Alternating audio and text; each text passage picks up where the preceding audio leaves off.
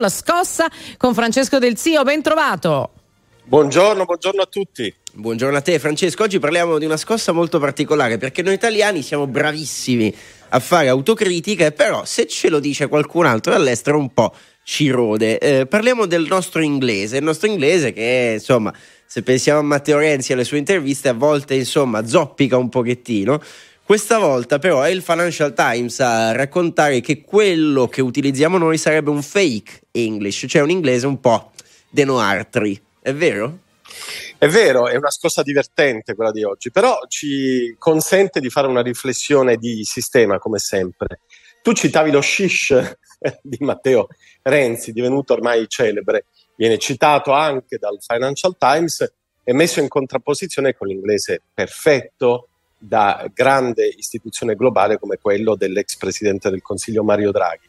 Ecco, l'accusa del Financial Times però riguarda gli italiani, gli italiani medi, il popolo, eh, perché vengono accusati di essere i campioni del mondo, addirittura del fake English, dell'inglese farlocco. Eh, la ricostruzione del Financial Times è affascinante per certi versi. Gli italiani, eh, secondo FT, sono innamorati dell'inglese e si sono innamorati dell'inglese in particolar modo grazie ai soldati americani che hanno liberato l'Italia alla fine della seconda guerra mondiale e però poi non l'hanno studiato in media perché le scuole italiane sono scuole ancora legate al latino, al greco e per fortuna aggiungo al mondo classico, alla logica classica e quindi essendo innamorati ma non avendolo studiato danno vita a delle forme straordinariamente creative di fake English, ma di tipo? inglese farlocco e beh, eh, FT ci accusa di aver inventato dei termini addirittura inglesi che non esistono, come self-bar, come lifting, che sono termini che noi crediamo essere inglesi, usiamo come tali, ma che in realtà nella lingua madre non esistono. Ma ci accusano anche di aver creato dei termini italiani da corrispettivi inglesi, come per esempio schedulare, da to schedule, oppure briefare, ti briefo da brief. Quando ecco, me lo dicono, guarda, io provo sempre un, un, brividino. Quando mi dicono ci briefiamo più tardi.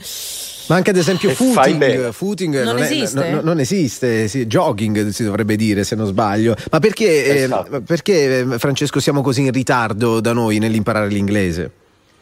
Allora, qui dobbiamo parlare di un paese che è in ritardo purtroppo sull'intero sistema della formazione. Ricordiamo che l'Italia è l'ultimo tra i paesi avanzati per tasso di scolarizzazione, ovvero abbiamo meno laureati che nel resto del mondo e poi, come dicevo prima, una cultura ancora fortemente classica e classicista, per cui nelle nostre scuole medie e superiori l'inglese si studia, viva Dio, ma in maniera molto meno intensa, per esempio, che nei paesi del nord Europa.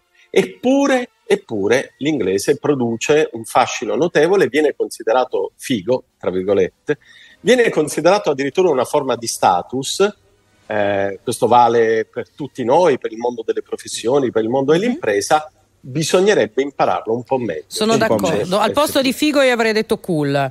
Così. Esatto, per... a proposito. Eh. A dimostrazione del fatto che tante cose che ci piacciono poi le facciamo un po' nostre. Insomma, siamo italiani in ogni caso eh, ci scherziamo. E però il tema l'abbiamo aperto, ci torneremo sicuramente prossimamente. Intanto Francesco, noi ci diamo appuntamento con la scossa venerdì prossimo. Francesco Del Zio, buona settimana e buon lavoro. Grazie, buona scossa a tutti, ciao.